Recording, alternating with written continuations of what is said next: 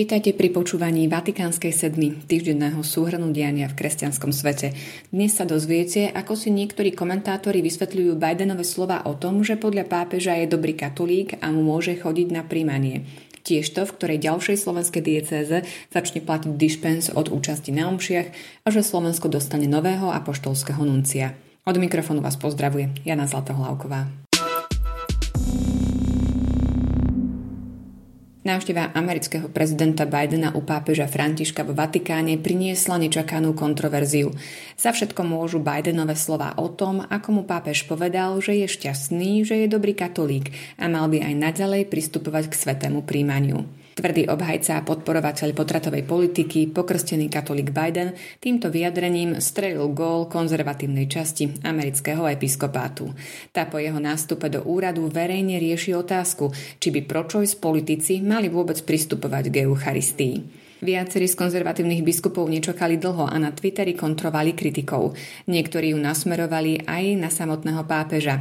Obávam sa, že cirkev stratila svoj prorocký hlas. Kde sú Jánovia krstitelia, ktorí budú konfrontovať Herodesov dnešných dní? Pýta sa biskup Tomas Tobin z Providence v štáte Rhode Island. S Bidenovými vyjadreniami o tom, čo mu pápež povedal, je skutočne problém. Sú hodnoverné a nehodnoverné zároveň, poznamenáva páter Raymond de Souza v komentári pre americký National Catholic Register. Pripomína, že Vatikán nezvykne komentovať, čo zaznie na súkromnom stretnutí hlavy cirkvi s predstaviteľmi iných štátov a presne tak to aj bolo. Pápežov hovorca na Bidenové slová nereagoval. Avšak pápež samotný môže cez spriateľné jezuitské médiá vyslať prípadnú korekciu. Nestalo sa. Podľa pátra de Súzu pápež nezvykne hovoriť konkrétnym postavám verejného života niečo na spôsob, že sú dobrými katolíkmi. Ak by to urobil, bolo by to určite nezvyčajné. Ďalej špekuluje, že pápež mohol šéfovi Bieleho domu vyjadriť niečo ako pochvalu, napríklad za to, že chodí na omšu každú nedeľu, aj keď je na zahraničných cestách, alebo niečo podobné. Akokoľvek pri slovách o svetom príjmaní je to ešte zložitejšie. Podľa de Súzu však nie úplne pravdepodobné. Páter spomína medializovaný prípad z roku dvetisíc štrnásť, keď pápež telefonoval istej argentínskej žene, ktorá žila s rozvodeným mužom. František žene vraj povedal, že ak jej odmieta dať príjmanie miestny kňaz, nech pristúpi k Eucharistii v inej farnosti. Čerstvejší prípad je z roku dvetisíc dvadsať, keď František prijal argentínskeho prezidenta Fernándeza. Ten odmieta učenie cirkvi o potratoch a nežije so svojou manželkou, ale s inou ženou. Obaja dostali sväté príjmanie priamo pri hrobe svätého Petra na omši, ktorú celebroval argentínsky biskup, predseda Pápežskej akadémie sociálnych vied. Čo presne pápež Bidenovi povedal a ako to myslel, sa zrejme nedozvieme.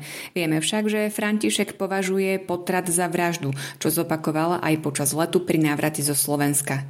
Všetko ostatné predstavuje diskusiu o tom, aký pastoračný prístup by v praxi volil pri ľuďoch, ktorí potrat propagujú a politicky presadzujú. A presne táto otázka bude najviac pútať mediálnu pozornosť na plenárnom zasadnutí amerických biskupov, ktoré sa uskutoční od pätnásteho novembra v meste Baltimore. Biskupy budú riešiť dokument o Eucharistii aj v kontexte debaty o pro-choice katolíkoch. Aký vplyv bude mať na rokovanie biskupov víkendové stretnutie pápeža s Bidenom je otázne. Niektorí sú presvedčení, že udalosti z Vatikánu ešte viac prehlbia mentálnu vzdialenosť medzi veľkou časťou amerického episkopátu a rímskym biskupom. Keď sa však človek pozrie na kauzu Biden vo Vatikáne z väčšieho nadhľadu, nejde o nič nové či prevratné. Politici, ktorí chcú požehnať nie od cirkvi, tu boli a budú vždy. Znepokojovať môže skôr niečo iné. Čo ak to pápež myslel tak, ako to prezentoval jeho hosť? A čo to pre nás znamená? Teraz vám ponúkame prehľad krátkych správ. V čiernych okresoch Bansko Bystrickej diecézy začal platiť dispens od účasti veriacich na svätých omšiach v nedeľu a v prikázané sviatky. Ide tak o druhú diecézu s dispenzom, v Košickej arcidiecéze platí nielen pre čierne, ale aj pre bordové okresy. Pápež František prijal žiadosť arcibiskupa Otonela o zrieknutie sa úradu apoštolského nuncia na Slovensku. V roku dvetisíc sedemnásť vystriedal dovtedajšieho nuncia Mária Jordana. Vo veku sedemdesiatšesť rokov zomrel známy pravoslávny kňaz Milan Gerka. V minulosti bol dekanom pravoslávnej bohosloveckej fakulty v Prešove a v súčasnosti pôsobil ako rektor pravoslávneho kňazského seminára. Evangelická cirkev Ausburského vyznania na Slovensku slávila pamiatku reformácie. Pápež František vymenoval za generálnu sekretárku governorátu Mestského štátu Vatikán päťdesiatdvaročnú rehoľnú sestru Rafaélu Petrinyovú z Františkánskej kongregácie eucharistických sestier. Stáva sa najvyššie postavenou ženou vo Vatikáne. Vatikán chce dosiahnuť uhlíkovú neutralitu do roku dvetisícpäťdesiat, povedal na klimatickom samite v Glasgowe vatikánsky štátny sekretár Pietro Parolin. Kardinál predniesol posolstvo pápeža Františka, v ktorom zdôraznil problematiku ekologického dlhu, ktorý obzvlášť zasahuje najzraniteľnejšie skupiny obyvateľstva. Pápež František slávil na dušičky svätú omšu na francúzskom vojenskom cintoríne v Ríme. V homílii vyzval výrobcov zbraní, aby sa zastavili. Ani tentoraz nevynecháme na záver tradičnú knižnú bodku. Biografia Antona Neuwierta Liečiť zlo láskou je kniha spomienok a vyznaní známeho lekára, politického väzňa, mysliteľa a diplomata. Teraz vychádza opäť v edícii Pamäť vydavateľstva Artis Omnis pri príležitosti stého výročia jeho narodenia, ktoré si v tomto roku pripomíname. Liečiť zlo láskou sa číta ľahko ako rozprávanie silnej osobnosti, ktorou Neuwiert nepochybne bol. Politický väzeň, lekár, vedec, politik, spoluzakladateľ ká dé há, kandidát na prezidenta republiky, ale aj otec a manžel. V čase krízy autorita kresťanskej politiky môže byť jeho príbeh dobrou voľbou na spríjemnenie jesenných večerov.